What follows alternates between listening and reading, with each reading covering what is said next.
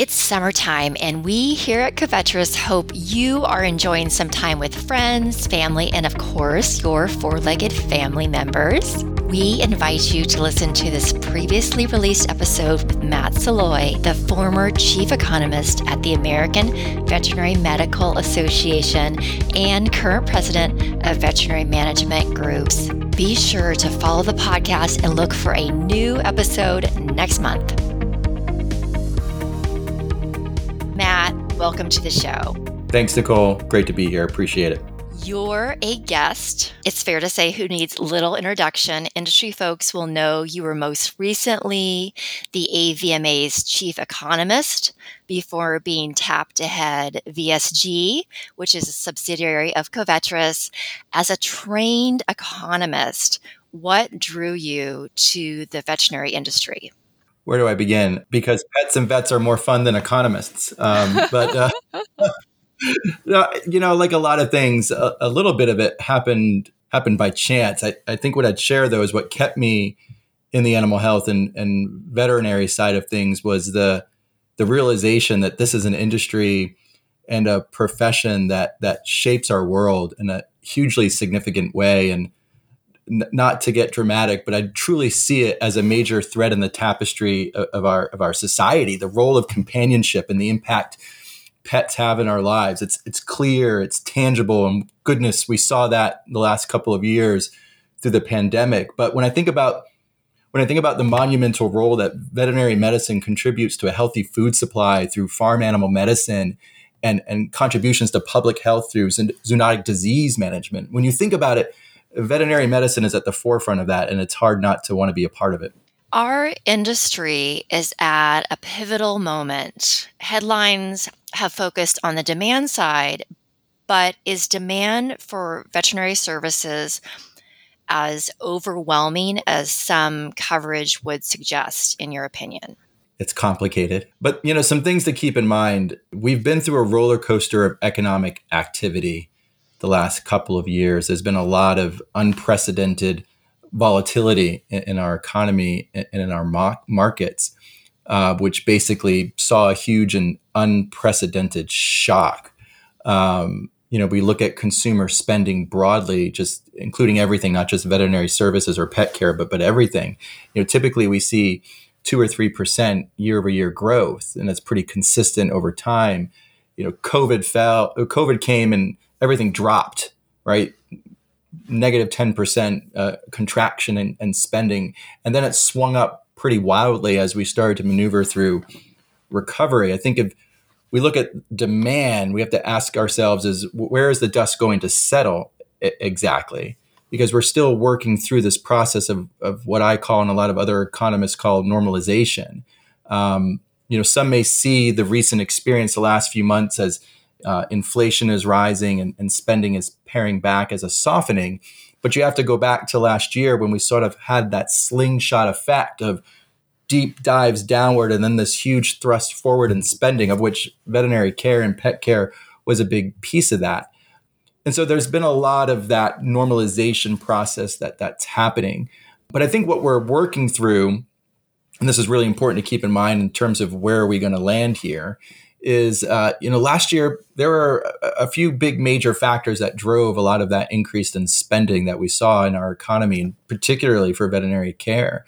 One was an increase in household disposable income that was driven in, in large part by economic stimulus that was going to, to households.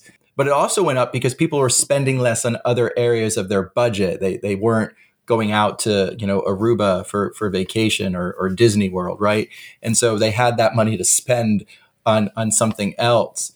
Um, and, and in particular for veterinary care, uh, increased time spent at home as people were shifting to remote work or pulling back on work hours, and that you know, we've all heard that story around spending more time with with pets and being more attentive to their to their veterinary needs. Uh, and that drove increased spending. And then there was just the pent up demand for veterinary care that occurred during the, the blockages of late 2020, early 2021. So a lot of last year was a catch up and a little bit of a slingshot from those other factors that that I mentioned, uh, which I think you know that's what I call the normalization process. Where we've worked through those, we're in the landing zone, um, but we are starting to th- see things stabilize. Sticking with the demand side, you've spoken about an uptick in veterinary visits. Appointments increased 6.5% between January and June of 2021 compared with the same period the previous year. And that's according to research you and a co author cited in the Journal of the American Veterinary Medical Association. But to your earlier point, we're seeing some softening or normalization right now. What are the other factors that explain why practices are facing such difficulties serving clients and meeting demand for services? Yeah, great question. And again, it's it's it's complex. You know, I think a lot of the factors that explain some of the the busyness that we're all feeling has been on some of these demand side factors that we talked a little bit about. But there are some other cyclical and, and, and quite frankly, volatile economic conditions that we're also sorting through on, on the supply side. You know, and some have called this the, the pinched hose economy to sort of describe what we're experiencing here. And if you can just think back as a kid when you would pinch a hose, right? And then the water builds up and then you let it go. And you see this in cartoons still that the hose goes all around crazy until that water has been let out. That's kind of what we're going through. So things feel crazy for a, a, real, very real and tangible reason. And one of those areas of our economy that's going through a bit of um, uh, period of, of volatility, amongst other areas, is our labor market. I think we've all read an article on, on labor uh, shortages and, and the talent challenges there.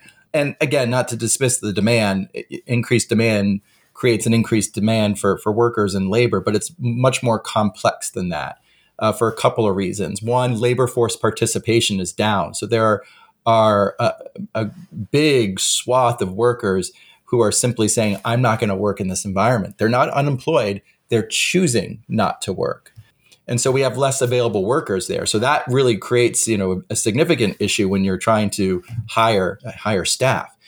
And we also have seen quitting go through the roof which creates its own challenges right? If anyone who's listening has been in a position where someone's quit quit and they have to rehire that person it's time consuming. It takes a lot of energy to get a job posting out there interview land somewhere. And of course we're doing this now in a the most tight labor market we've seen. So that that quitting creates a lot of challenges. And when you look at all the, the job openings that you see out there, you've got to ask yourself how many of those are unique new jobs versus how many of those are replacing somebody who's quit. So that's an important issue as well. And then another factor in the labor market is turnover. Turnover, particularly in veterinary medicine, is is is rampant. Some back of the envelope numbers, the average turnover for a DVM is about uh, 15%, twice as much as a, as, a, as a doctor working in private practice. And when you look at credentialed veterinary technicians, average turnover looks like 30% or more, which is even higher than nurse practitioners, which have some of the most notorious turnover challenges of, of all the health professions. And here you have technicians coming in even higher. And so again, to you know emphasize that challenge, if you have a high turnover, in addition to the open roles you might be recruiting for, you're also trying to plug uh, the the drain of staff leaving your your practice and having to rehire those positions. So that creates a labor challenge there. And then another issue uh, is is productivity, and can't talk enough about that. That barriers to efficiency and productivity came up during during the pandemic and, and linger, quite frankly, that are wreaking havoc on on staff's ability to deliver veterinary care, effectively reducing the number of patients that they're able to see in, in a given hour or a given day. And when that happens, you're going to need more workers in order to keep up with that demand, to say nothing of the increase in, in demand there. And not to forget about well being, because well being is wrapped in in all of this, uh, which is a separate issue and topic in and of itself. But when you have all these challenges, people are burnt out. Um, and when you're burnt out, uh, no one can do their jobs as effectively as they really want to because they're they're coping with those challenges of feeling feeling burnt out. So like I said, it's complicated, but there are a lot of other things going on besides the demand side of the story. I want to tie back to something that you just touched on. You had noted in a recent presentation that 44% of vets said they were thinking of leaving the profession. This yeah. was from a 21, 2021 survey, I believe. Are yeah. these sentiments and the turnover um, that you that we're all seeing and that you've just discussed is this a pandemic issue? Or i'm wondering if the pandemic brought existing underlying challenges into stark relief. What do you think? Yeah yes and yes. It's definitely a deep-seated issue and i think something that was was growing long before the pandemic and what COVID did was was tear the wound open even more and, and, and made it all worse when we look at the well-being challenges. I mean, but look, so no, no rose-tinted glasses here. We've got our pain points inside and outside veterinary medicine um, that I'm not sure anyone can escape right now. Um, a labor shortage that's not going away anytime soon.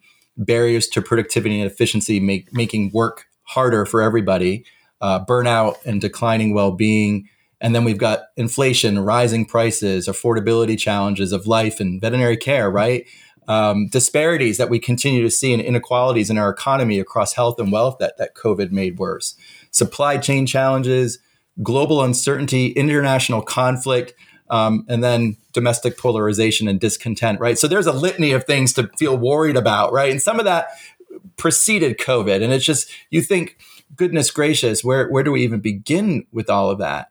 Um, and it may sound contrived, but I think you know our biggest challenges within veterinary medicine represent the biggest opportunities for us, uh, Covetrus, veterinary study groups, other organiza- organizations and companies dedicated to supporting veterinarians and, and veterinary professionals as an opportunity for us to adapt and deliver support to veterinary teams and, and help them support bring value back to their clients and deliver the best medicine to patients and as they look around some of these challenges that we all I just kind of talk through and think about how that relates with veterinary medicine, I think there are three overarching themes here uh, that I've pocketed before along workforce workflow and, and well-being issues.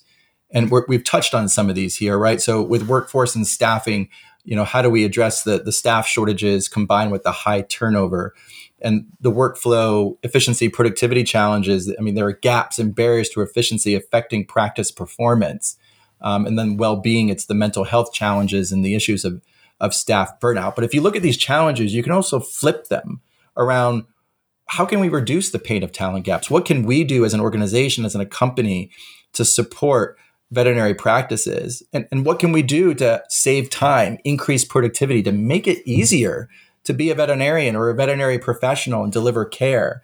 Um, and ultimately supporting better team engagement and better well-being with a veterinary practice. Um, we have challenges, there is no doubt, and we can't sugarcoat that. I wouldn't even try. But never have I seen a bigger opportunity to make a positive difference and help help reshape veterinary medicine for the better. As you just mentioned, we have a host of challenges and we have opportunities ahead of us. So let's dig into what you just talked about a little bit more. How can we reduce the pain of talent gaps? How can we save time, increase productivity in the practice, and how can we support better engagement as well? Yeah. And I'd love to spend an hour on each of those pieces. we had the time, right? talent gap, productivity, better engagement and you know we go through that list of challenges and it's your jaw drops a little bit there but then i also not to get too bit of a pollyanna here i think what you just mentioned around the opportunity side is i think this is this is the the silver lining and it's and it's bright and it's blinding almost in my eye is yes, we have significant challenges and we have so many options and opportunities to do something about them. And we could spend a lot of time talking about each of those areas and, and different strategies for success. But I think in the interest of time, the one major thread here that really excites me is the importance of efficiency and productivity. Leave it to an economist to say that's the most exciting thing here. But uh, and I realize it's not a glamorous topic, but it is at the root of so many things here when we think about it. The point I made to the barriers to efficiency that COVID brought, it made delivering veterinary care a lot harder and a lot more complicated. Some of the different processes and protocols that came up uh, by choice and some not by choice, right? So, deep cleaning exam rooms between visits to make sure things were sanitized, curbside care, uh, only allowing a certain number of people in, an office a certain number of clients. Uh, simple things like just taking payments over the phone, right?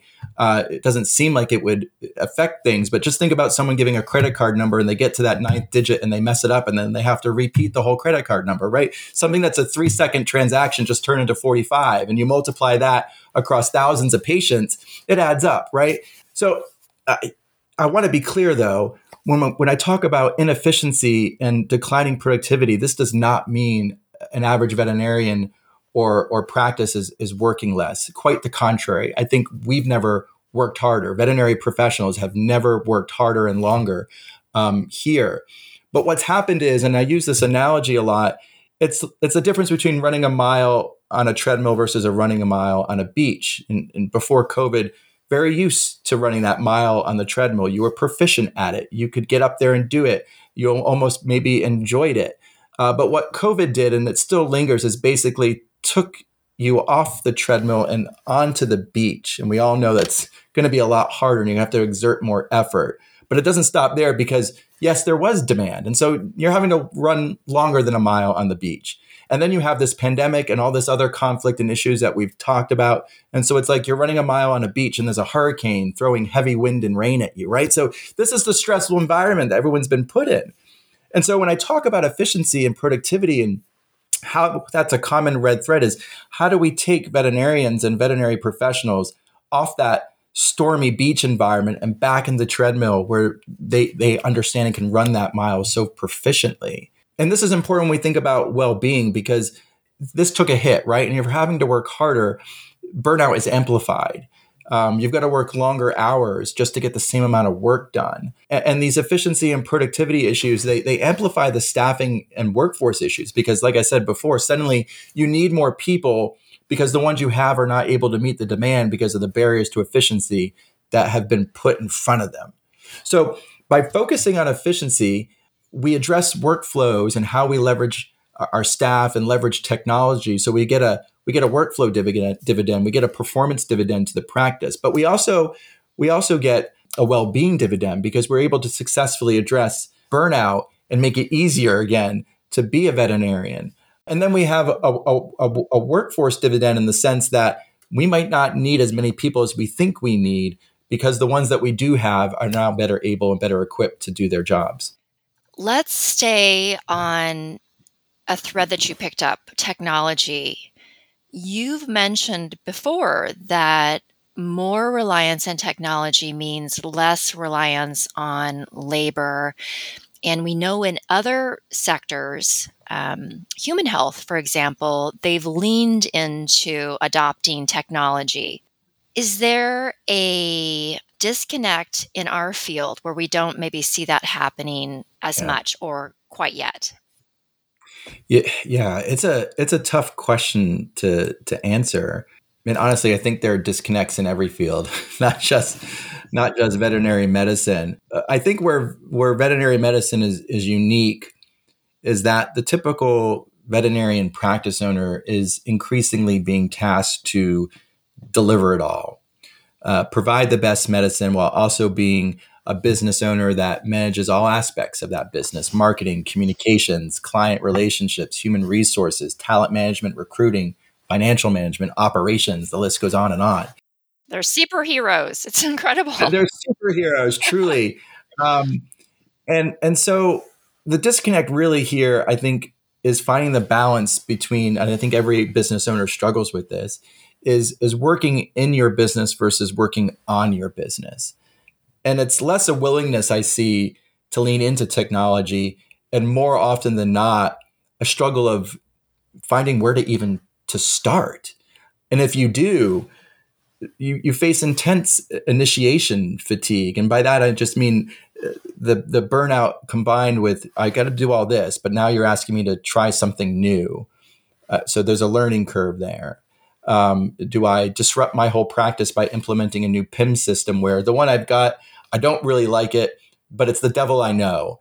And so I just can't handle one more thing right now, even if I know that one thing in six months might get me to a better place, but I just, I can't handle that. And so when you're faced with that high level of burnout, you have this initiation and decision fatigue. um, that that takes place. I, I, had this. It's a very contrived example, but I. I've become into birds and I was looking for a new bird feeder. So you go onto Amazon and all of a sudden you've got well, you've got hopper feeders and fly through feeders and tube feeders and and bag feeders, and I, just want a bird feeder that's going to bring birds to my yard. I can't handle this, and so. And to say nothing of when you look at reviews of what others have said, then it just sends you down this rabbit hole of one bad review. I can't deal with that. So I don't know what I'm just not going to do anything. Right. So when we're faced with that, we fall back to the easy choices, which uh, is I'm not going to upgrade my PIM system. And that's just, just one example. And so you end up sticking with the status quo rather than making choices and decisions to get you you do that to get things out of the way rather than to get ahead. And that's what we need to do is shift that mindset to make decisions to to get ahead there. And it's hard. It's it's really hard to do that. Granted labor markets are complex. Let's just say that from the outset. In our industry is the conversation now focused on how the profession can best address complex workforce challenges. And I guess I'm also curious about why adding more, adding more, like adding more people, why that isn't going to solve the issue. Yes. I, so we're definitely more engaged in this conversation as a profession uh, than I think we ever have been you can't pick up a trade magazine without seeing something, I think, addressed to the labor market in, in veterinary medicine. My caution is that, and this is true of any any news, is that it often doesn't go as deep as you you need it to in order to think through those complexities, right? Because there's only so much white space in a in a given uh, piece there, and we just talk through a lot of those complexities, right? And I and I think this this topic of you know, adding more veterinarians or just, you know, veterinary professionals in general, building more veterinary schools, expanding class sizes, mm-hmm. building the pipeline. Yeah, right. I mean, it's one of those concepts on the surface when you're confronted with the labor shortage seems very appropriate. But when you layer in the context as we have in this conversation, it it makes less sense as a solution, or at least less sense as a silver bullet solution. And I bring it back to this adage that complicated problems rarely have uncomplicated solutions. Um, the reality is, no doubt, we, we, we do need more. We needed more veterinary professionals even before the pandemic. The, the biggest question that the, the, the, most frequent question I should say that I would pose practice owners when I got an opportunity to engage with them was, What's your biggest challenge? And they would always ans- answer with recruiting, finding the right fit for my practice, right? And that was before COVID 19 and I think we all recognize uh, we we need more. We need to more effectively leverage our credentialed veterinary technicians, but but we certainly need more. And we've seen in veterinary practices with a certified practice manager that they perform much better too. So there's a lot of staff that I think can, can support.